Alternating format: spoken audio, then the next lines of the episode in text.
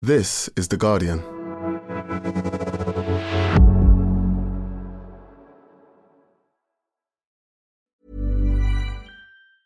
Tired of ads barging into your favorite news podcasts? Good news. Ad-free listening is available on Amazon Music for all the music plus top podcasts included with your Prime membership. Stay up to date on everything newsworthy by downloading the Amazon Music app for free or go to amazon.com slash news ad free. That's amazon.com slash news ad free to catch up on the latest episodes without the ads. Introducing WonderSuite from Bluehost dot com.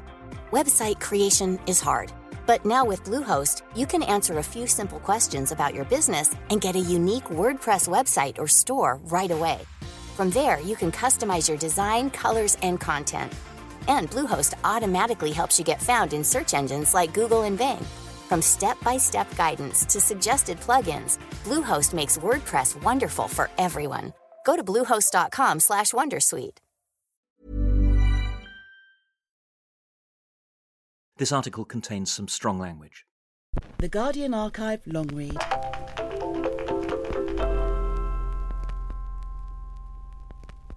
Hi, my name's Tom Lamont. I'm a writer at The Guardian.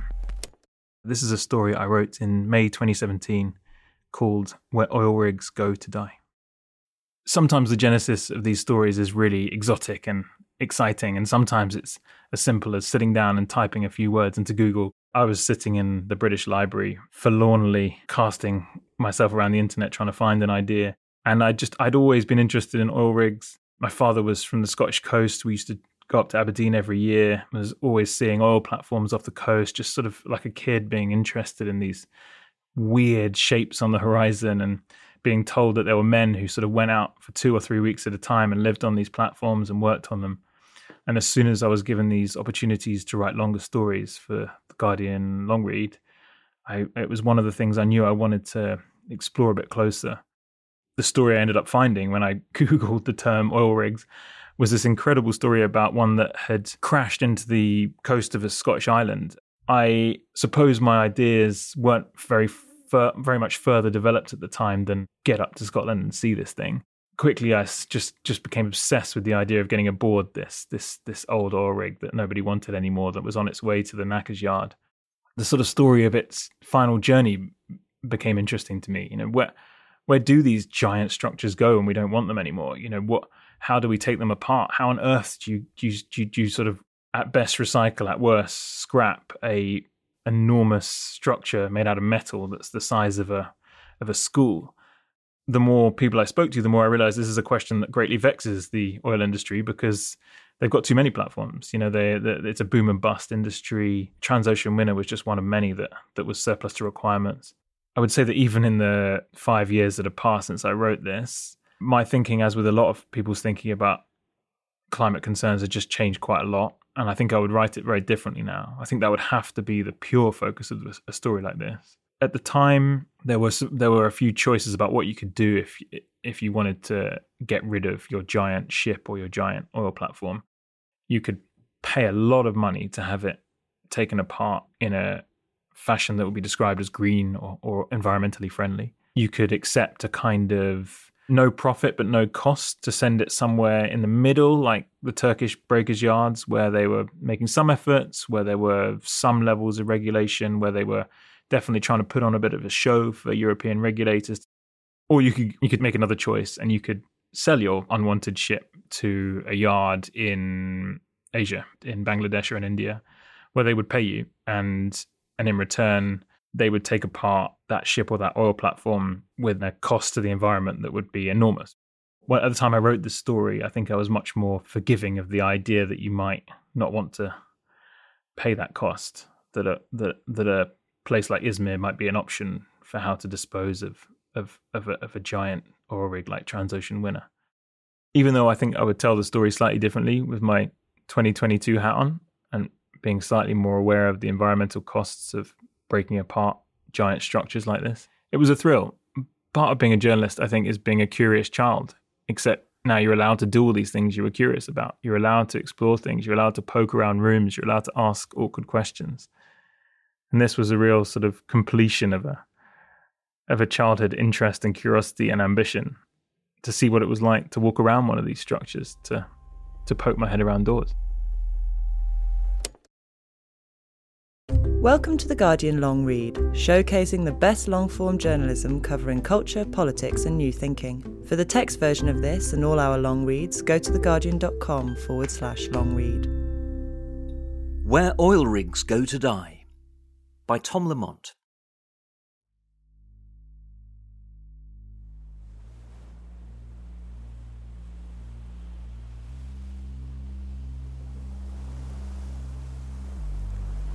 It was night, stormy, and the oil rig Transocean Winner was somewhere in the North Atlantic on the seventh of August twenty sixteen when her tow line broke.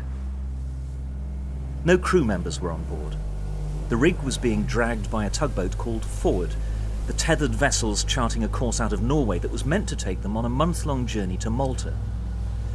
Within the offices of Transocean Limited, the oil exploration company that owned the rig, such a journey might have been described with corporate seemliness as an end-of-life voyage, but in the saltier language heard offshore, the rig was going for fucking razor blades, for scrap, to be dismantled in a shipbreaking yard east of Malta. In that Atlantic storm, several thousand miles from her intended destination, Winner floated free. The thirty-three-year-old rig had never moved with so little constraint. Winner was huge, seventeen thousand tonnes, like an elevated Trafalgar Square, complete with a middle derrick as tall as Nelson's Column, her four legs the shape of castle keeps. All this was borne up in the water on a pair of barge-sized pontoons, and its positioning had always been precisely controlled. While moored, she was held in place by eight heavy anchors. At other times, she was sailed with a pilot at the helm as if she were any other ship. When contracted to drill in the North Sea, as she had been since the nineteen eighties, boring into the bedrock for hidden reservoirs of oil, Winner's anchors and underwater propellers worked together with her onboard computers to dynamically position her, that is, keep her very still. The men and women who formed Winner's crew, drillers and engineers and geologists and divers and cleaners and cooks, most of them Norwegian, imagined this rig to have a character that would resist such checks. They nicknamed her Svanen, or Swan, because to them she was both elegant and unyielding. Scheduled as she was for destruction, Winner could not have chosen a better moment to bolt. The master on the tugboat Forward radioed for help. Through a series of exchanges with Transocean, as well as with the British Coast Guard and Forward's owners, the Rotterdam-based A L P Maritime, the master explained his situation. Both tugboat and rig had been caught in heavy weather while circumnavigating the Hebrides, sailing a mile and a half off the Scottish Islands. It turned into the worst summer storm in the region for years, with winds of forty knots and waves ten metres high. Throughout the afternoon of the seventh of August, Forward and Winner were tossed on a course running parallel with the coast of Lewis, one of the outermost Hebridean islands. For a time it seemed they would be sent on by, still fettered to each other, still Mediterranean-bound. But in the early evening the wind changed direction, and Forward and Winner, or more accurately, Winner and Forward, given that the rig was now acting as a huge metal sail and comfortably tugging her own tugboat, were forced landward. It was around four a.m. when the master radioed to confirm that the tow line had snapped. Winner had, for all of her life, been painted bright orange. The colour had become chipped and rust-stained over time, but was still vivid in daylight, visible for miles. In the storm, the rig disappeared completely. Radar data from those early morning hours showed Forward moving back and forth in the water off Lewis, as if retracing steps for something misplaced. It was agreed between Transocean, A L P, the Coast Guard and other emergency authorities that Winner was irretrievable. Everybody would wait until sunrise and see.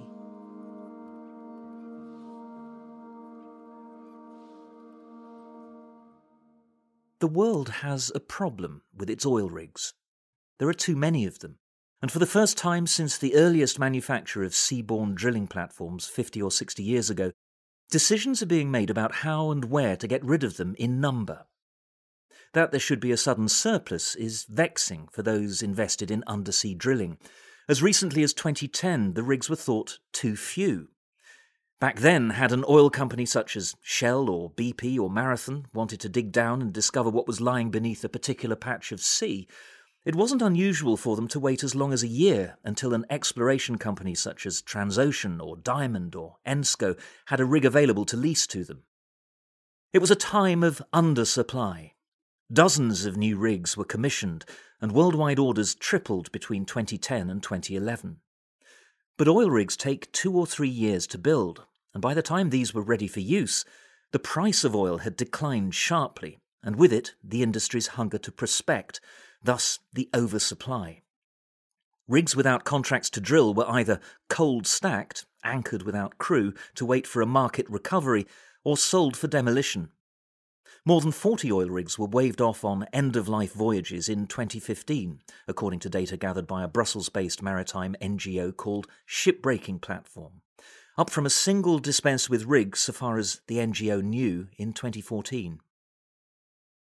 It was a hasty and disordered rebalancing of the global fleet, and not all the decisions made were sensible. In the spring of twenty sixteen, for instance, at about the time Transocean was considering whether or not to decommission Winner, its drilling rival ENSCO sent away two rigs that were relatively new, built in two thousand four and meant to bear thirty or forty years of graft, but hurriedly euthanized after twelve. Winner, by comparison, had lived long and busily. She was launched in nineteen eighty-three, and in the decades since had bobbed through market downturns and upturns, through winter hurricanes and underwater blowouts, and at least two on-board deaths. For the most part, Winner's thirty-three years at sea had been characterised by day after day of patient, repetitive work, the stuff that gives offshore life its rhythm, and for many, its special comfort. Drill supervisor Andre Arctander, a tanned greybeard from Stavanger in Norway, calculated that he had spent a third of his life on this rig.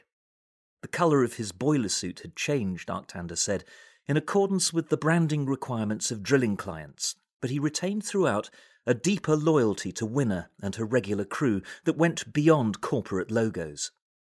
He spoke of getting so in tune with the rig during his fortnight-long stints on board that he could fall asleep in his cabin and wake up knowing half of what had happened while he was under, just from having felt the changes in Winner's vibrations and having heard her machine purrs.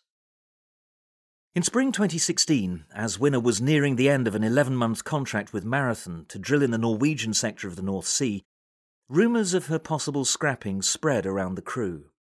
In the rig's smoko rooms and coffee shops, they discussed the contradiction that underpinned their industry. While the price of oil might move up and down, shareholders in drilling companies tended to prefer numbers that moved in only one direction.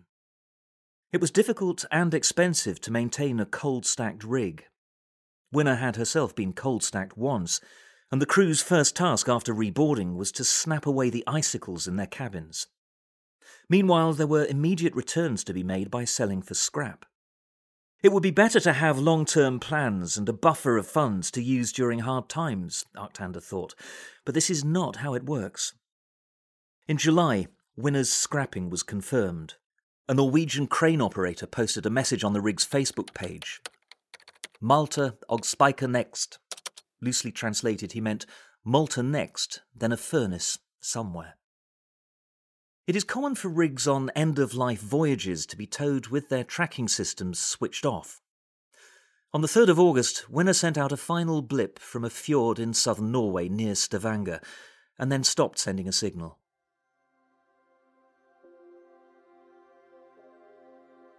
The tugboat forward then took her out into the North Sea.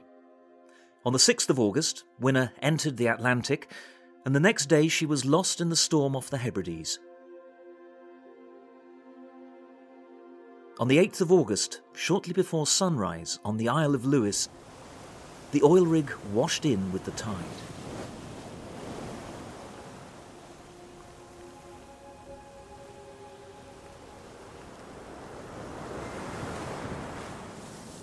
Her seventeen thousand tons came in on Dalmore Bay, one of the island's prettiest beaches, a quarter-mile crescent of bone-coloured sand and muscular swell that on a normal Monday morning could be expected to be visited by dog walkers, surfers, kayakers, seabirds, even dolphins. Back behind the sand, where the beach narrowed and formed an uneven track up to the coastal road, lay the gravestones of a hundred or so islanders. A fractional difference in the gusts and tides overnight, and the runaway winner might have brought her great weight down on the resting place of one Malcolm Macaulay, whose grave was set closest to the water. As it was, the rig collided with the headland that defined Dalmore Bay's southern edge, a slope of marram grass busy with snails that rose to a boggy cliff and then fell away to rocks on the foreshore. Winner's pontoons scraped into the shallows, and a strut of her crosswise steel snagged on a tall, tooth-shaped crag. The rig pitched to the south, away from the beach, her derrick cutting obliquely across the sky, and her helipad inclining at an angle that to the human eye read as almost apologetic. However terrific a noise this made, nobody was around to hear it, bar the seabirds and snails. The police started to arrive around seven a.m., as did the first stunned residents. Lewis is made of old, old rock. There is presumed to be Viking D N A coursing through the islanders, and it is a general trait of the community that its members be stoic and unhysterical, whatever difficulties, generally weatherborne, come this far north to trouble them. Perhaps there were some on Lewis that week who heard that an oil rig had struck and shrugged, but most who were mobile and even mildly curious put aside their habitual stoicism to make a trip to the beach and stare. "On Lewis?" said Don Mackay, a fisherman. "This was seismic." When Mackay journeyed to Dalmore to see Winner, he was put in mind of a steel spider, poised on the shore as if plotting some sinister next move. Laura Cass, a surfer, felt it was like the time she returned home to find her house had been burgled. Not because Winner's presence struck her as violent or a violation, but because my brain could not quite manage the image. This was as if a church or a roller coaster had suddenly manifested on the sand. Don Mackay said, "Yes, it took a wee bit of time to absorb the info." Winner's name was painted on her forward side, the black-on-yellow letters so large as to be crisply distinguishable from the shore, a scale that would only start to make sense to onlookers when emergency salvage workers boarded the rig, and it could be seen that each letter was about three humans tall. The first salvage mission to Winner was made by Coast Guard helicopter. A team of six were lowered one by one by winch to the deck of the rig, and were removed again by helicopter that evening. By Winner's second day in Dalmore, the weather made any more such airborne trips impossible. For a week, the rig simply stayed where she was, unoccupied, her weight against the rocks. When the salvors got back on board, they did so by boat, sailing close enough to hop onto a pontoon and scale one of the rig's legs using ropes. It was not easy to go back and forth from rig to shore this way, so the team sequestered cabins and stayed aboard. One of them reported that because of Winner's tilt, her bunks were uncomfortable to sleep in, at least until they removed the cabin doors and propped them horizontally beneath the mattresses. Tugboats and other support vessels now filled Dalmore Bay, waiting for the go-ahead to tow Winner off the rocks. Robotic diving units were sent underwater to collect images of the rig's pontoons.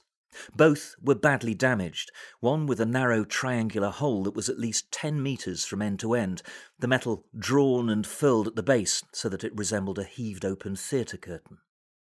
Early visitors to Dalmore had reported a smell of fuel coming over the sands. Nobody in this part of the country could forget what had happened in the Shetlands in the early nineteen nineties, when a tanker, Braer, foundered in a storm off the island's southern edge and disgorged many thousands of tons of crude oil into the water. There were fears of a similar spill from Winner, but the truth was that although she was often referred to as an oil rig, Winner's real business was mud. During her decades at sea, Winner was generally a tunneler, commissioned to bore through layers of undersea rock and sludge, after which a purpose-built tanker would float in and slurp up any finds. It was estimated at the time of her grounding that Winner carried a few hundred tons of diesel fuel, kept in tanks in her pontoons. Some of this fuel had escaped through the tears in the pontoons. Salvors drained what remained into tanks on the surrounding support boats, and meanwhile concocted a plan to pump compressed air into the newly emptied pontoons.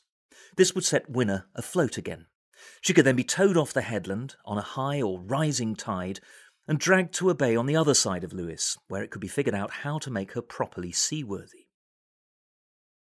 What had begun as the quiet removal of Winner from Norway, a journey scarcely noticed by anyone outside the oil business, was now a richly public event.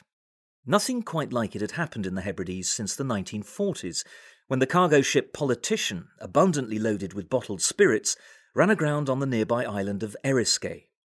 The local response on that occasion, an outrageous carrying away of the booze, inspired a novel and a film, Whisky Galore. Northwest of Scotland lie the lovely islands of the Outer Hebrides. But in nineteen forty-three, disaster overwhelmed this little island. Not famine nor pestilence, nor Hitler's bombs, but something far worse. There is no whiskey.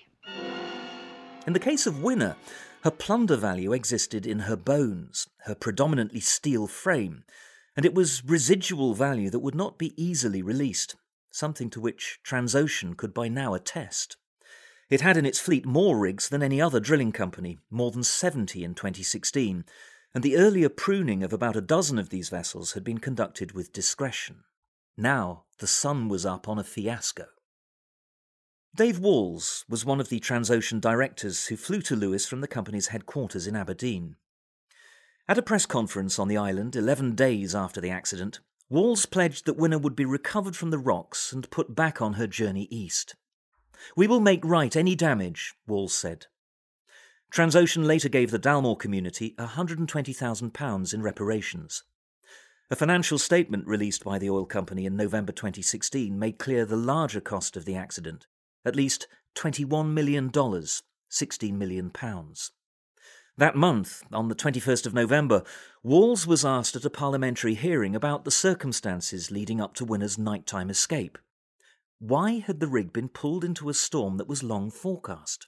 Walls seemed to suggest that the master on the tugboat forward had tried in error to outrun or outmuscle the Hebridean seas. The Marine Accident Investigation Branch has been looking into the incident since the summer of twenty sixteen, and its report is expected later this year. In response to my request for comment, Transocean cited this ongoing investigation and declined to answer my questions about Winner. In a statement, Transocean added, "We will continue to meet our responsibilities arising out of this incident." On Lewis, in the aftermath of the grounding, there were historically unprecedented traffic jams on the single-track road to the beach. Access was now forbidden, and a policeman guarded the junction. Arriving on the island, I made inquiries about getting aboard Winner and was told, roughly speaking, that I had about as much chance of getting on the whiskey-carrying Politician, which had been on the bottom of the sea for seventy years. A restriction zone around Winner took in land, sea and air, so that hikers were forbidden to walk the fringing coastal paths, and fishermen were told to putter their boats at a distance. On the evening of the twenty-second of August, allowances were made for a seismic local event, and islanders were permitted back to their beach to watch Winner be towed away. Around a hundred people came to watch, a shuttle bus running them down the beach road in shifts. A tea station was set up by volunteers. Midges hummed about. At nine p.m. the sun went down behind the rig, quite spectacularly, and after that the tow lines between Winner and her tugs visibly tautened. The underwater pontoons were filled with compressed air. A shout went up on the shore. "She's on the move!" There was a ripple of applause. As she came off the rocks, seemingly inch by inch, said Don Mackay, Winner continued to list very badly. She was towed north across the bay until hidden by a distant headland. There was another round of applause on the beach, then a polite rush for the first shuttle bus. Mackay was not sorry to see Winner go, he said, but like many of the islanders, he had become curious about the rig's fate and intended to follow her progress. Authorities had said they expected Winner to arrive on the eastern side of Lewis the next day, a Tuesday. But when Mackay checked that day, she had not yet appeared. He checked again early on Wednesday. Still no sign. The runaway rig had once more disappeared from public view.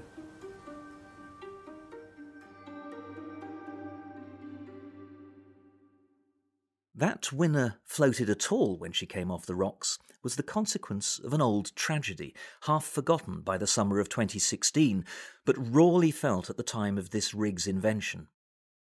In nineteen eighty, A North Sea rig called Alexander Kielland had been struck by savage winds that weakened one of its legs and with lethal suddenness caused it to list and capsize. Of two hundred twelve crew, only eighty-nine survived. North Sea rigs, it was ruled by British and Scandinavian authorities, must be fit to withstand such winds and worse. That year, at the Götaverken Arendal shipyard in Gothenburg, Sweden, an engineer called Haydar Lidén sketched Winner's shape on paper with these instructions in mind. If she lost a leg on the water, recalled Lidén, who in the nineteen seventies and eighties was Götaverken's chief of structural design, even then she should be able to float.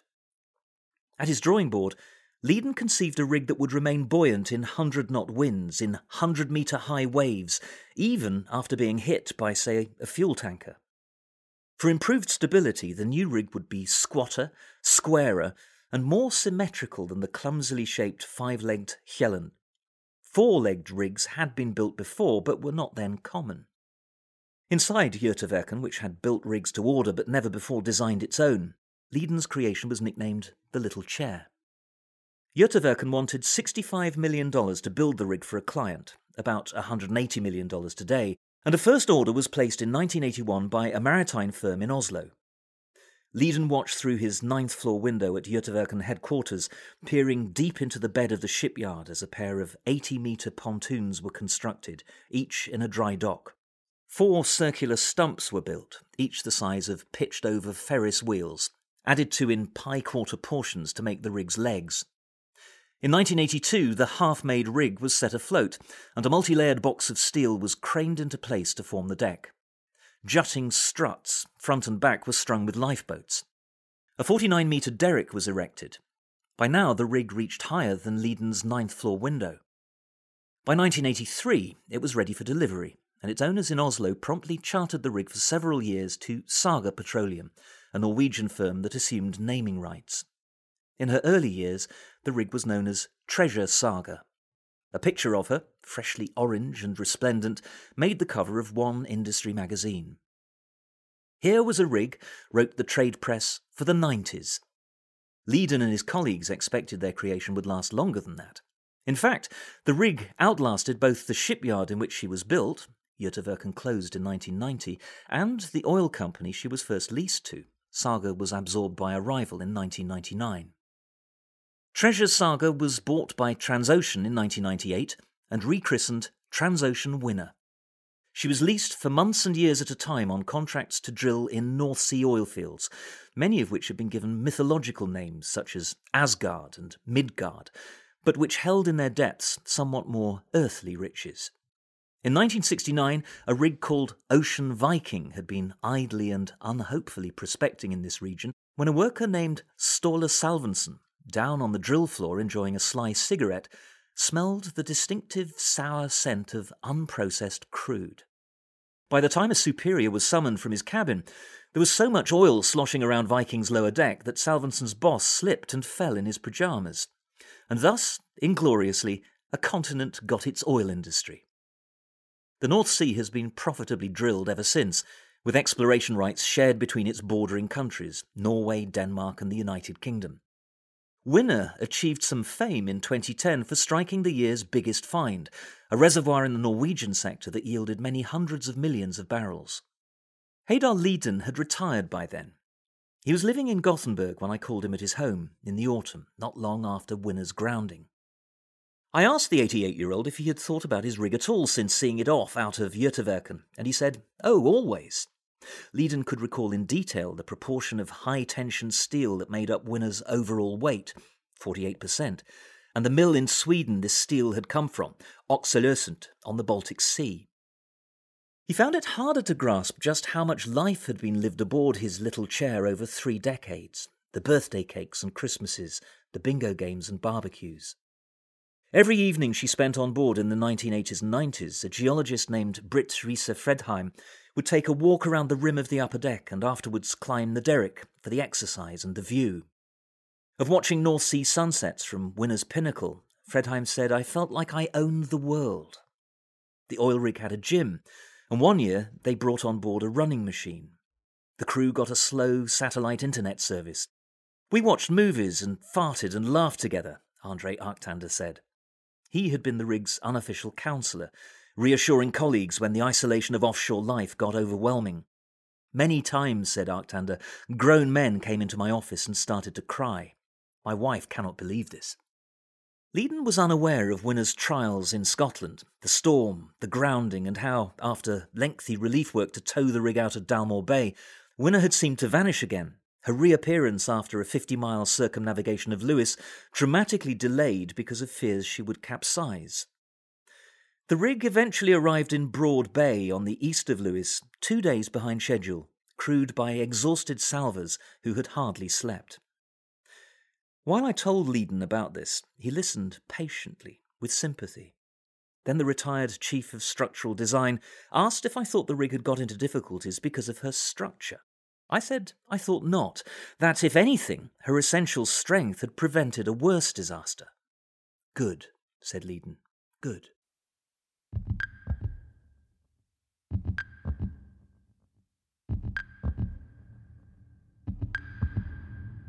The rig had been in Broad Bay for five weeks. Before dawn one morning in September, a salvage master called Sylvia Tervoort stood next to the boot of her car, putting on her work clothes in the dark. Half a mile over her shoulder, illuminated by onboard lights, Winner bobbed at anchor. Tervoort, a slight thirty-eight-year-old Dutchwoman from Castricum near Amsterdam, was quickly encased in bulky safety wear. Her padded orange coat was streaked all over with crusted oil. These streaks, she explained, were traceable back to some wild maritime calamity. There was the sunken rig she had helped raise in Alaska, the scuppered bulk carrier refloated in India, a pair of collided cargo ships, one carrying explosives that had to be separated off Greece. For months in twenty twelve and twenty thirteen, Tervoort had hiked over the exposed hull of Costa Concordia, the Italian cruise ship that ran aground off the coast of Tuscany. Tervoort had for many years worked for the Dutch salvage firm S M I T, the only female salvage master at the company, and perhaps, she thought, in the world. She had never encountered another woman in such a position, and she had been all over, to South America, to Africa, deep out in the Atlantic, wherever a stricken vessel came to occupy the uncertain middle ground between serviceable craft and sea junk she had been called to attend. Whether she was there to bring a craft back to life or to siphon off its environment-threatening pollutants before a spill or simply to strip a ship of its tangible riches before it sank depended on the situation and the wants of her contractor in each case. Tervoort put on a helmet and moved towards a motorboat that would take her and her team out to Winner in the bay. For this job, S M I T had been contracted by Transocean to oversee the curious work of fixing up a maimed and ailing rig, in order that it might resume its voyage to be destroyed absolutely. Tervoort was not interested in the politics, as with the grounded fuel carrier she had dragged off a beach in Morocco and the flaming cargo ship her team had boarded at sea. A job's a job. If people are happy making the signature on my salary, it's okay. As a salvage master, she tended to think about troubled vessels in binary terms. If not assets still afloat, then wrecks. She knew the transition from asset to wreck could be lethally quick, and a consequence of either impatience or overcaution by salvors. With Winner, Tervoort had prescribed caution rather than haste, much to the frustration, I was told, of authorities who would have preferred to see the rig leave Scotland as quickly as possible. Tervoort would not be hurried. She had once spent a month in the hold of a stranded bulk carrier off Cuba, without the means to wash except when a rainstorm gathered, at which point she trotted up onto deck in her bikini. Her life as a salver seemed to require that she be in possession of a crazy array of skills: seamanship, engineering, calculus, rope climbing, parkour, mild piracy, among others. More than anything, though, the work demanded composure and courage, plus a total lack of awe about outsized seacraft. Civilians crane their necks and coo at large ships. Tervoort saw only assets, and moreover assets that itch to become wrecks. It was in my capacity as a neck craner that I had followed Winner to the Hebrides, getting as close to the rig as I could, which was never that close. Tervoort's team arrived in the car park, bussed in from the north of the island where they had been billeted at Transocean's expense in a holiday lodge. While they boarded the motorboat, I asked Tervoort if I could sail out with them. Get up close, see the rig. Tervoort replied levelly, "No." As the boat sped away, I could hear her tease her team about the cold. The sun had started to rise, turning Winner a striking crimson. On a hillside to the east of the bay, I met a pair of hikers who were admiring the rig and counting the support vessels that floated near her. The most impressive of these vessels, a heavy-lifting ship called Hawk, was one of the largest in her class, really preposterously large, with an awesome rectangular deck that was something like the size of a Pall Mall or a Piccadilly to Winner's Trafalgar Square. Hawk had been ordered to the Hebrides from Singapore. Most of the smaller boats around her were chartered from Lewis. James Morrison, one of the hikers, itemised the mini-economic boom that had bobbed into Lewis with the rig. Day rates for sailors, hotels booked out, all those minicab minutes ferrying oil execs back and forth from the airport. As sun and drizzle conspired to form a rainbow over Broad Bay, Morrison pointed out that for a moment Winner seemed to float at the end of it. During the weeks of the rig's stay on Lewis, there had been an unbargained for turn in public opinion. Though initially seen as a poised steel spider and a possible environmental threat, residents had by and large become fond of Winner. In pubs and on coastal paths, they discussed the progress of Tervoort's salvage with an easy familiarity, as they did weather or tides. "Every day you look at it," said Norman MacDonald, a taxi driver. "Wherever you drive round this part of the island, you look for the rig to see how it's doing." When I called to book a room at a B and B, the proprietor asked if I'd like a room with a rig view. In a Lewis primary school, pupils made cardboard models of Winner, and Tervoort was invited to visit and judge them. If islanders had developed a coy affection for the oil rig, they had become openly adoring of the salvage master, and Tervoort rapidly advanced to local celebrity status. She was invited to take part in the island's fun run. She gave a hit lecture at a local university about a salver's life. It was Tervoort's opinion that Winner would never survive being towed any serious distance, certainly not to the Mediterranean as planned. And so efforts were directed to get the rig onto the back of the heavy-lifting ship, Hawk. In a complicated process that would involve Hawk sinking herself into the water, drifting beneath the rig and then rising again, Winner would have to be lifted up and carried out of Scotland. They call this dry towing. It happened in early October, after several false starts. Conditions had to be just right for Hawk to submerge and re-emerge, and islanders had several times gathered at vantage points to wave the rig away, only for the departure to be called off because of bad weather.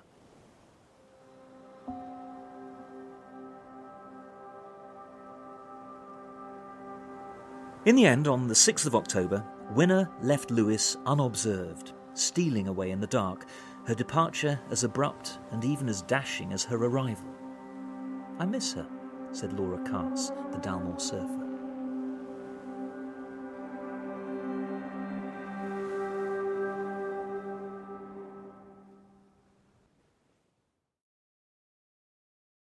Thanks for listening to The Guardian Long Read. We'll be back after this. Tired of ads barging into your favorite news podcasts? Good news. Ad-free listening is available on Amazon Music for all the music plus top podcasts included with your Prime membership. Stay up to date on everything newsworthy by downloading the Amazon Music app for free or go to amazon.com slash news ad free. That's amazon.com slash news ad free to catch up on the latest episodes without the ads. The audio long read is supported by BetterHelp. Here's a question. If you had an extra hour in your day, what would you do with it? Watch T V? Read a book? Meet up with a friend? Maybe a little nap? A lot of us spend our lives wishing we had more time. But for what? Perhaps to best answer that, you need to work out what's truly important to you, then make that a priority. Therapy can help you work out what's most important to you. It isn't just for those who've unfortunately experienced trauma in their lives. Therapy can be helpful for learning positive coping skills and for setting boundaries. It can empower you to be the best version of yourself. If you're thinking of starting therapy, give BetterHelp a try. It's entirely online and designed to be convenient, flexible, and suited to your schedule. Just fill out a brief questionnaire to get matched with a licensed therapist and switch therapists anytime for no additional charge. Learn to make time for what makes you happy with BetterHelp. Visit betterhelp.com slash audiolongread today to get ten percent off your first month. That's BetterHelp, H E L P dot com slash audiolongread.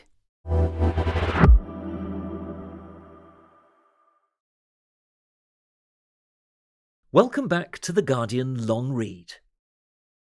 Strapped to Hawk, Winner moved south. She passed the outstretched fingers of mainland Scotland and patiently negotiated the busy shipping lanes of the Irish Sea. On the ninth of October, the crafts passed the mouth of the Channel and then picked up speed, ripping through the Bay of Biscay in the better part of a day. After a fortnight at sea, both vessels had passed by Spain and Portugal and were in horn-hailing distance of Africa. They sailed between Tangier and Gibraltar and into the Alboran Sea, then pressed on past Sardinia and into the Mediterranean. Standing tall on the deck of her carrier ship, Winner looked as cool and improbable as a heron crossing water on the back of a paddling hippo. Hawk and Winner made Maltese waters on the twenty-fifth of October, dropping anchor off the capital, Valletta. High in the water as she was, Winner was easily visible over the square stone rooftops of this ancient city, and she drew many Maltese to the seafront.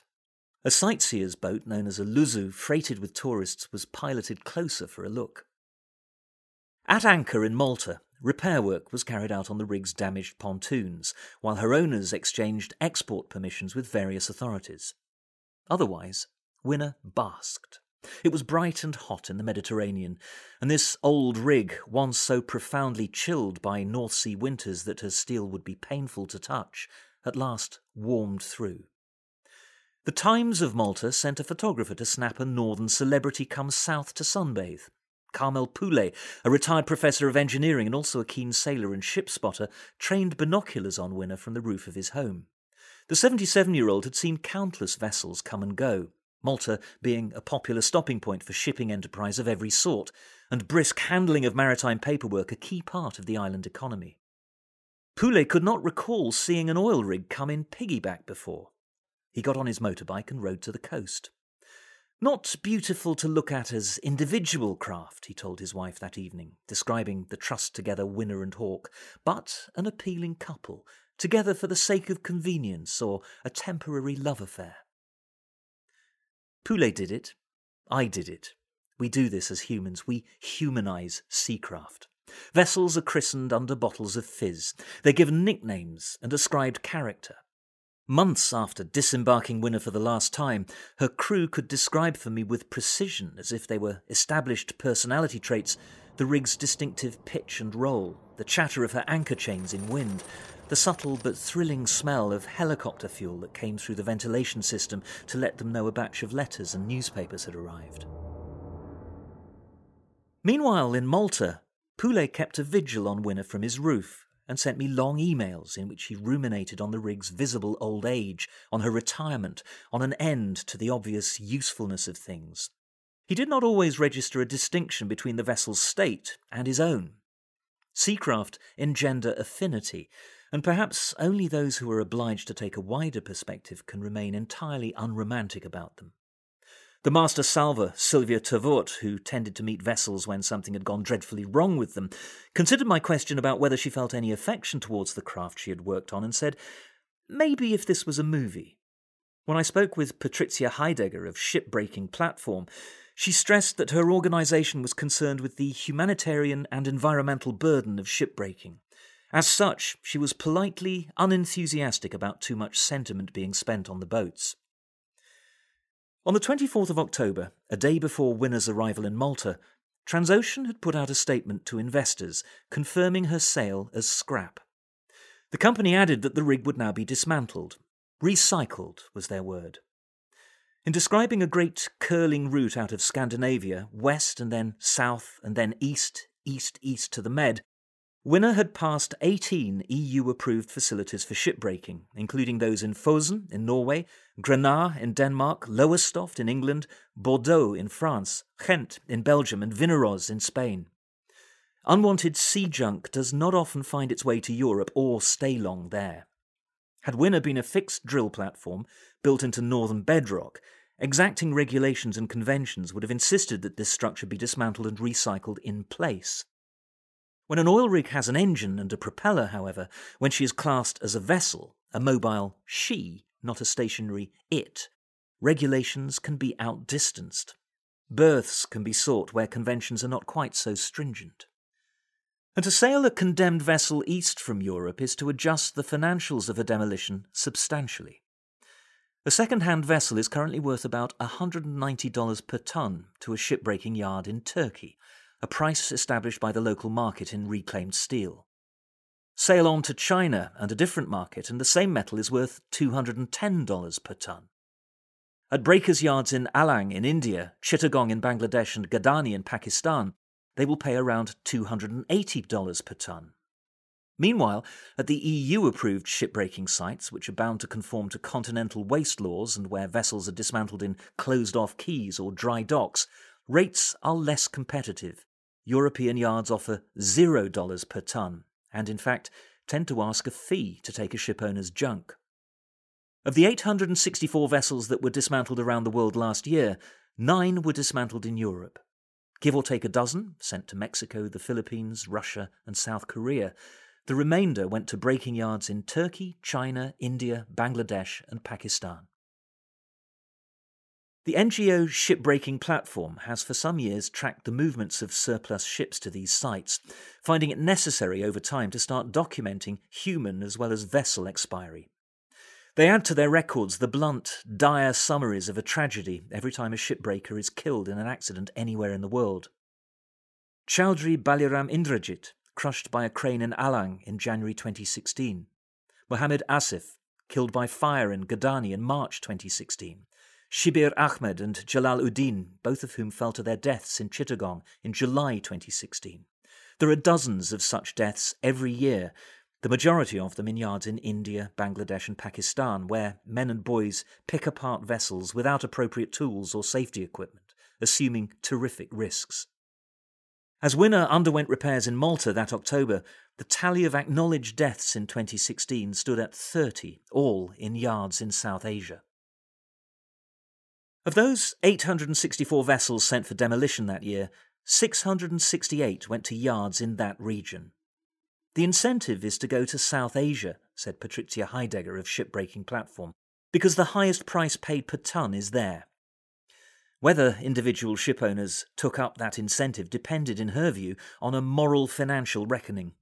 How much they cared about profits as against how much they cared. The reason you have owners going to beaches in India, Pakistan and Bangladesh is money, said Petter Heier, head of Grieg Green, a subsidiary of the Norwegian maritime group Grieg, established to promote and advise on responsible shipbreaking. Since twenty ten, Heier has sought to persuade divesting owners to send their excess to one of a group of vetted breaking yards in Turkey and China, rather than the higher-paying, less-audited yards in South Asia. Heier continued, "There are major accidents in India, Pakistan and Bangladesh every week. No company wants to be associated with that, so they sell through middlemen. They change the name of their vessels. They try to hide their radar tracking." These evasions infuriate the watchdog groups in their efforts to hold a shadowy industry to account, but do not always scuttle them. For instance, Shipbreaking Platform had laboriously tracked through its final movements a German-owned cargo ship called H S Colon, which happened to arrive in Malta at the same time as Winner. While at anchor in the Mediterranean, H S Colon disappeared. When the N G O caught up with her, she had undergone a brisk identity change, shedding the initials that linked her to her former owners, Hansa Treuhand, and was heading for Alang under the name of Kolo. That month, a tanker called Gaz Fountain was bought for scrap by a yard in Gadani. Before she sailed, Gaz Fountain became Rain. On the ninth of January this year, Rain caught fire during demolition on a Pakistani beach, killing five workers. A few weeks earlier, in November, another ship had exploded at Gadani, killing at least twenty-seven workers. Still astride Hawk, Winner left Maltese waters on the twenty-seventh of October. She moved east towards Crete and wove between a scattering of Aegean islands. She was bound for Turkey and a place on its west coast called Aliağa, where the Turkish shipbreaking industry is based. This was an expensive choice of destination by Transocean. Around eighty or ninety dollars per tonne in value had been foregone, more than a million dollars in total, compared with what might have been wrangled for Winner from a yard in South Asia. Petter Heier at Grieg Green said he believed that slowly, gradually, owners such as Transocean were coming to acknowledge the longer-term intangible gains of careful disposal, even if this meant shorter-term tangible loss. Insurance companies are putting pressure on ship owners to recycle responsibly. Their employees are putting pressure. Society is putting pressure. In the case of Transocean, Heier offered an opinion, a personal opinion, that the company was further influenced in its thinking by its involvement in the Deepwater Horizon catastrophe. When it exploded in the Gulf of Mexico in twenty ten, Deepwater Horizon was contracted, notoriously, to B P, but it was Transocean's rig. I would guess Deepwater Horizon triggered something, Heier said. They are very careful now that if something happens with them on the beach in India, Bangladesh or Pakistan, that might ruin their name in the market.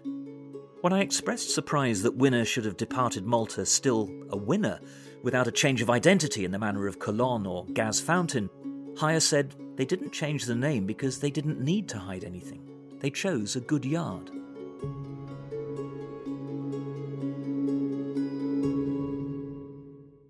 They lit up the shore with flares on the day the rig came in at Aliağa.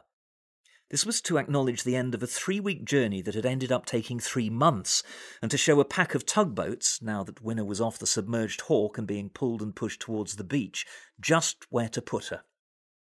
The float-off took place at lunchtime on the fifth of November. Winner had a token crew again, representatives from Transocean and S M I T back aboard for the final tow. Guiding flares on the shore, at least from Winner's deck, appeared only as spots of fire among hundreds. Aliağa Beach was aflame, in the shallows where carcasses of ships and rigs were disassembled by spark-showering blowtorches, and in the narrow yards beyond where amputated pieces were further torched. Dense smoke filled the air above the yards. From the water it must have appeared to the uninitiated that Aliağa had been freshly, plentifully bombed, perhaps doused and jumbled by tidal waves too. In fact, this was a normal working day on the beach. At its western edge, a Del Monte fruit boat had been perfectly halved.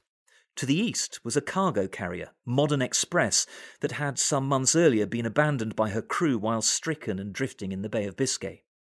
Nearby were two demobbed frigates, recently owned by the Spanish Navy. Winner was put in next to the halved Del Monte boat, on a part of the beach owned by a local shipbreaking company called İzmir. İzmir's foreman, a muscular thirty-year-old Istanbulite named Hüseyin Esen, sailed out to meet the rig. Esen had been the foreman here when İzmir accepted its first oil rig for demolition in early twenty fifteen. Ocean Concord had shown up two hundred metres from the shore, and when Essen and his colleagues sailed out to meet her, they had no idea what to do next. Ever since they started shipbreaking in Aliağa in the nineteen seventies, vessels had been brought ashore using a method known as beaching. That is, they were piloted inland and made to mount the beach at speed. Trembling phone footage from twenty thirteen of a ferry being beached in an explosion of smoke and water has been viewed more than three million times on YouTube. With the sterns half ashore, breakers could then cut in and dismantle the ships laterally, as a snacker might eat through a baguette. But oil rigs were not fast enough or strong enough for beaching. We didn't know what the hell we were going to do, Essen said. There was an idea to work on Concord at sea. In the end, heavy chains were tied around her legs and connected via winches to powerful vehicles on the shore. Concord was hauled through the shallows like a struggling fish. Through many oil rig landings since, this method had proved fine. Winner, towed and carried and storm-propelled on this fantastically harried trip east, would be dragged the last metres by straining bulldozers. Unlike the colossal breakers beaches of South Asia, or the disparate yards scattered around coastal China, Turkish shipbreaking is packed close in one place, concentrated entirely on this government-allotted mile of coast on the outskirts of Aliağa. The beach here has been divided into as many slim, neighbouring yards as will fit, twenty-five of them. Considering its comparative scale, Ali Awa should be a minor consumer of the world's excess sea tonnage. But since Ocean Concord arrived eighteen months ago, it has established itself improbably as the world's foremost consumer of oil rigs. Something like three hundred thousand tonnes of unwanted rig had been brought here. Hunter and Yahtzee and J W McLean and John Shaw and Southern Cross and Aleutian Key and Amirante and Scarabeo four, Arctic one and Arctic three, as well as that pair of young ENSCOs, the two rigs that were barely a decade old when they were sent by their owners for disposal. The Ishuksan Yard, its opening onto the Aegean no wider than an average-sized rig, had undertaken most of the demolitions. Petter Heier of Grieg Green, which advised Transocean on these latter stages of the disposal, said Ishuksan had been chosen because of this expertise. It was expertise hard won. Essen and his colleagues learned over the months that the best way to scrap a rig was to deposit a group of blowtorches on the upper deck, carrying them there in a crane-hoisted cage, and then to let them burn their way downwards. The process took months, but because more men could get at more vessel on a rig than on a beached ship, and because rigs tended to have cranes that could be co-opted into the effort of self-destruction, Essen's scrappers were getting faster and faster at their work. With Winner, they targeted the helipad first, weakening it with blowtorches before a crane came in to pick it clean away. Winner's galley went next, then half her accommodation block. A fortnight into the demolition, the horizontal decks were still in place, but the walls between them had been so gnawed at that Winner looked like one of the cutaway diagrams sketched by Haydar Lidén at his drawing board decades earlier. The rig's sail to Ishuksan was formalised and finalised the moment she came off the back of Hawk. In the words of Ishuksan's young chief, a twenty-six-year-old Ali Awa named Sonasari, Winner was a cooked meal in that she had been brought to the yard whole, and the workers there only had to digest her. They did this by cutting fifty-ton pieces off her, lifting these pieces into the yard, where the steel could be separated from everything else, then trucking off this valuable metal in one-metre-squared pieces that would be sold to a foundry nearby. Not all vessels in Ali Awa were cooked meals. Other deals struck by Sara specified that Ishuksan must fetch unwanted craft from wherever they had outlasted their use. These agreements, known in the industry as cash buyer deals, could be profitable, but they were also risky. Early in twenty sixteen, an old ship called Bannock had been cash bought by Sara from her owners in Italy. Sailed into the Matapan Sea, bound for Ali Awa, Bannock had quickly listed and capsized, ceasing to exist in the old-fashioned way by sinking to the bottom. That was a shitty feeling, Sara said. We were sitting in his office on the yard, watching the slow destruction of Winner through a picture window. Boyish, dark, smartly dressed, Sara sometimes threw out his hands when he spoke, showing a bracelet on each wrist, one of them decorated with pictures of turtles. He had a Range Rover parked outside, in which we had driven together from central Ali Awa, passing various chemical factories, oil refineries and foundries. Closer to the Breakers Beach, an informal flea market of maritime bric-a-brac had been established, where traders sold recovered items from the dismantled ships. Sara continued, "When we buy in a faraway port, it's cheaper because we're taking certain risks, and if it works out, we'll make money for taking those risks." On his phone he had photographs of Bannock sinking. At that point, your company's twenty million dollars or whatever you've paid is gone. Poof. It hurts. Sara did not want to say exactly how much Ishuksan had paid Transocean for the right to scrap Winner. Estimating based on local market rates, it could have been as much as three point five million dollars, though Sara only allowed that it was a seven-figure sum and that Ishuksan expected to turn a profit on the recovered steel. Parts other than a rig steel could also be valuable to a braking firm, for instance, any deck cranes that were in resellable condition. The lifeboats that came stitched to vessels could also be sold on to the bric-a-brac guys beyond the yard. Hundreds waited to be sold there, bordering the road like giant orange crash barriers. Through Sara's office window we looked at a newly removed piece of Winner's accommodation block, which had just been brought up into the yard. It might once have been a section of corridor, and electric cabling and insulation foam still clung to its steel walls. A hydraulic excavator started tossing and rolling it in the dirt, cartwheeling it over and over to shake away the wire and the foam. By the end of the day, Sara judged, that steel would be on a foundry floor, About three thousand dollars worth, he said, pricing it by eye. While we drank strong, tarry coffee, we discussed the environmental consequences of shipbreaking. It was no coincidence, Sarah said, that Aliawa's yards were huddled up beside refineries and foundries. Heavy industry had been moved to Aliawa en masse in the nineteen seventies because the government wanted to wrap it up in one area, keep everything else nice. Sarah acknowledged that the local yards had not always upheld the strictest standards when it came to minimising environmental damage, but he was working to change that. Beneath the Ishuksan yard, he had installed a drainage system to catch and pump off pollutants. Down in the water there were brightly coloured booms, bobbing in a circle around Winner's legs, there, in theory, to stop any floating waste from getting out into the Aegean. A confidential twenty fifteen report by the shipping consultancy Lighthouse, obtained by journalists from the investigative agency Danwatch last year, detailed the potential impact of ships that were torch-cut on tidal water. The report estimated that for every ten thousand tonnes of vessel torched, about one hundred twenty tonnes of molten steel and two tonnes of chipped-away paint escaped into the sea. Sarah insisted that the water off Ishuksan's yard was regularly tested for pollutants. When I asked if he would swim out there, he thought for a moment and answered, "Why not?" Petter Heier of Grieg Green said his company had audited the Ishuksan yard and found its environmental procedures acceptable. Look, Sarah said, it might be distasteful, but somebody had to get rid of ship owners' garbage.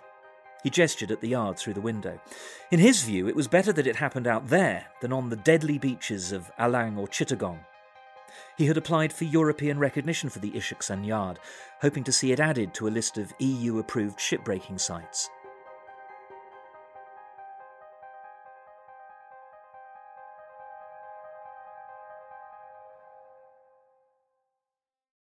We took a walk together through the yard, where the immediate noise was at first so much to contend with.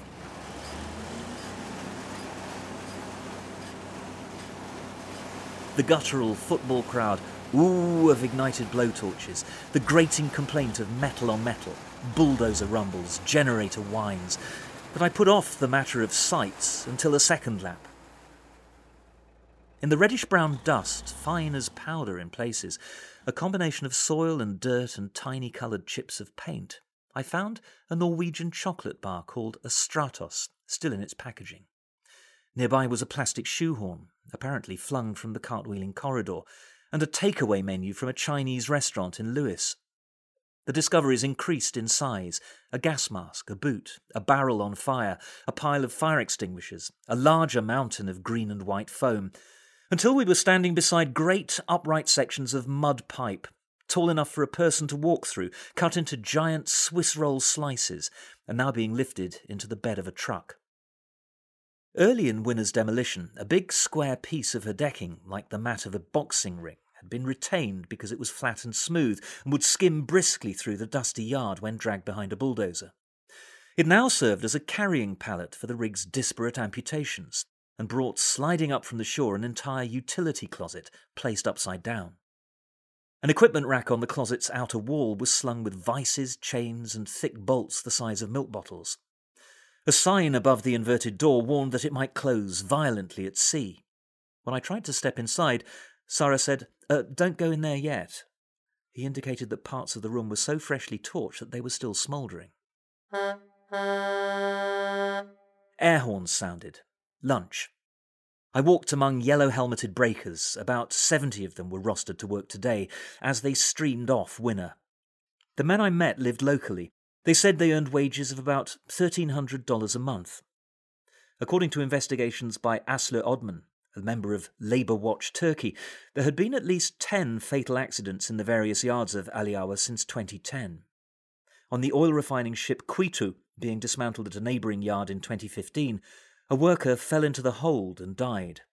On the cruise ship Pacific, dismantled by İzmir Ship Recycling Company in twenty thirteen, two workers were poisoned by carbon monoxide. I asked a thirty-one-year-old Ishuksan employee named Zafer Erdem, who operated a crane, whether he felt any fear whenever the next new rig arrived for demolition. "No," said Erdem. "When a rig came in, he thought, work, two or three months of it." Erdem and his colleague Camille Jonga, a forty-five-year-old field manager, had a combined thirty years of experience on the beach.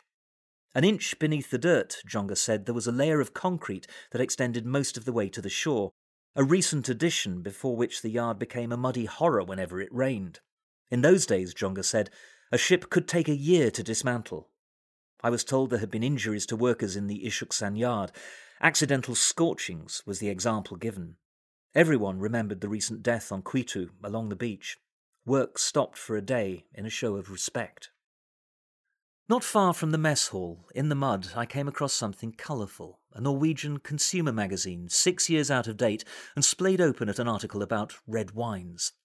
A twenty-six-year-old worker called Omar Doan, about to skip lunch and go to prayers at a nearby mosque, said they had sometimes found funnier stuff on incoming oil rigs. Omar reddened, not wanting to say pornography. Hussein Essen told me he had many times come across collections of family photographs. Sarah was once inspecting a brought-in trawler when he found a full outfit of ski gear in a cupboard. The Spanish frigates had come to Aliağa, he said, stripped of computers but still with several missile launchers intact. Sarah liked it best when they found a certain type of brass valve on ships. Ishuksan owned a small foundry that processed non-ferrous metals, mostly salvaged bronze, which would be melted down and fashioned into storm valves for resale to the shipbuilding industry. Sometimes Ishuksan's valves found their way back to Ishuksan, got removed, and were melted down again. I mentioned to Sarah that I'd met a man on the Isle of Lewis, an eccentric local professor called Arne Vergler, who had led a volunteer mission to scour the waters of Dalmore Bay after Winner had gone. Vergler, searching for debris that might harm the environment, had ended up fishing out Winner's enormous propeller. He joked to me about installing it as garden furniture. Hearing this, Sarah raised an eyebrow. I wondered where that propeller had gone, he said, and sniffed. Brass alloy. Tell the guy he owes me fifty thousand dollars.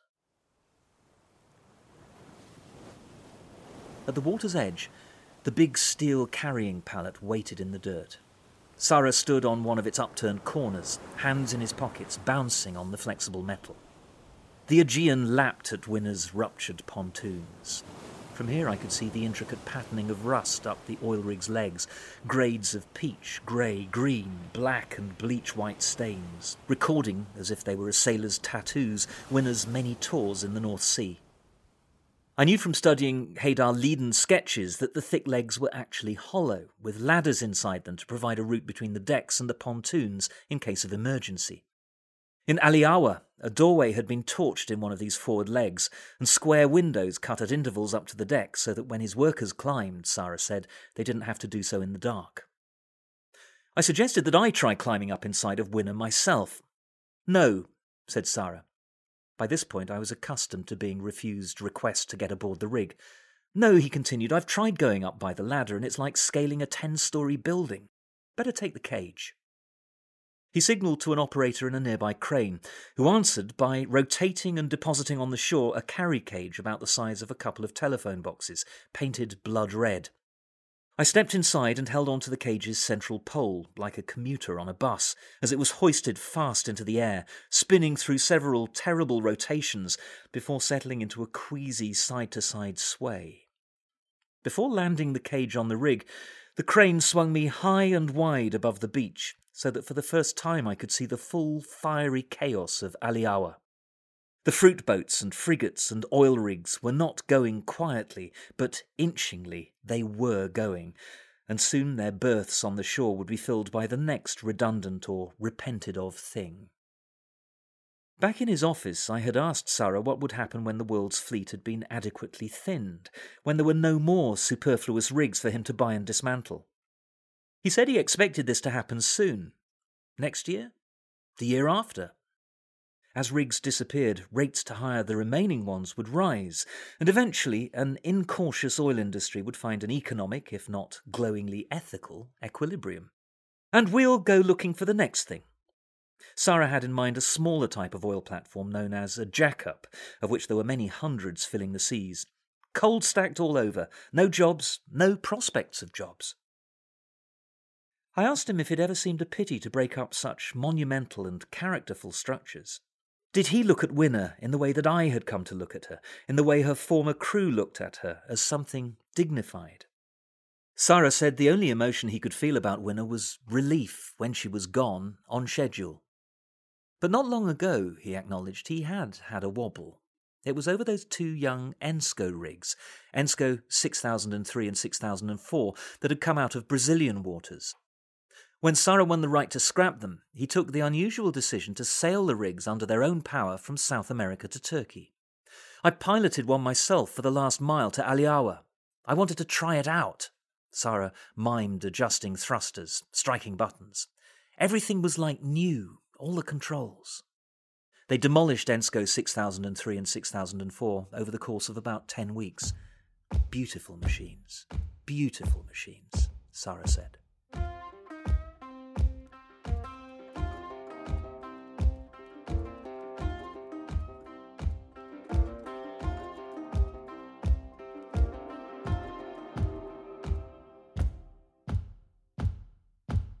The cage was lowered onto Winner's deck, where it smelled of propane and singed steel, of grease and hydraulic fuel. Disorientatingly, here the rig's insides were outside, so that a payphone that had once stood in the accommodation block was now upright and exposed in the open air. Two ping-pong balls, mysterious survivors of the long voyage, juddered on the payphone's coin shelf. Nearby, blowtorches cut their way out from inside a cabin, and above them a deputation of breakers directed liquid from a hose into a vat marked chemical spill. Thinking of the geologist Brit Fredheim and her evening constitutionals around the rig, I set off to walk Winner's circumference. All along the perimeter fence were signs that ordered, "Respect this barrier," signs that continued until the barrier fell away completely, mangled, torn and disrespected by the storm back in the Hebrides. I moved towards the interior, passing pools of standing water on the corrugated floor and crater bursts of rust where it was dry. Someone had left a dozen eggs on the floor by a ladder. There were stacks of dusty computer towers in a cupboard and orange life jackets that filled two bath-sized tubs to the brim. In a windowless office, where there were two leather-effect chairs and a tacked-up poster of a motorbike, I found a whiteboard on which somebody had written, "Crew six says goodbye." Below, on a shelf, there was a leather-bound logbook, neatly filled with the signatures of men and women who had seen through a particular watch on Winner. There were pages and pages of names, going back to the early nineteen nineties. I considered stealing the book or adding my own signature. In the end, I put it back on the shelf to be destroyed with the rest. Outside, I passed Zafer Erdem in his crane, merrily terrorising a piece of racking at the base of the derrick. We waved. By the end of November, Winner had been stripped of everything above the midriff, bar her derrick. This was pulled down on the third of December, then chained to bulldozers, which laboured until the tower toppled forward. Instead of landing on an outstretched jetty that was meant to catch the pieces, it twisted and crashed pinnacle first into the shallows. Once the pieces had been fished out, work resumed to reduce the rig's legs. By mid-December, Winner amounted to little more than a pair of pontoons under blackened stumps, the dwindling structure kept stable by thin strips of horizontal decking so that it resembled a pair of ice skates strung together by the laces. By Christmas Day, only the pontoons were left. These were dragged out of the water and into the dirt so that another unwanted rig, Transocean Driller, could be parked on the slipway behind. Winner's portside pontoon was sliced up and trucked away in the first days of January. Very likely by this point there were swirls of the rig's old steel in the refashioned blocks and beams that were leaving the local foundries to be sold on for use in construction projects around the Turkish interior. On the fifth of January, something curious happened on Aliağa Beach. Winner's final piece, her starboard pontoon, was half gone. Snow began to fall, rare in this part of Turkey, carrying on for four days and keeping the breakers from their work. A reprieve, days in which Winner was left out and unmolested in weather she knew well. By the following week, the snow had gone and the cutting resumed.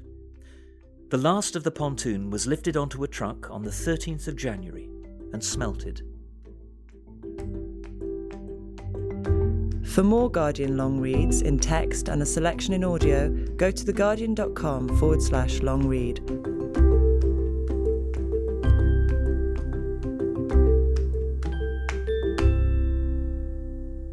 This is The Guardian.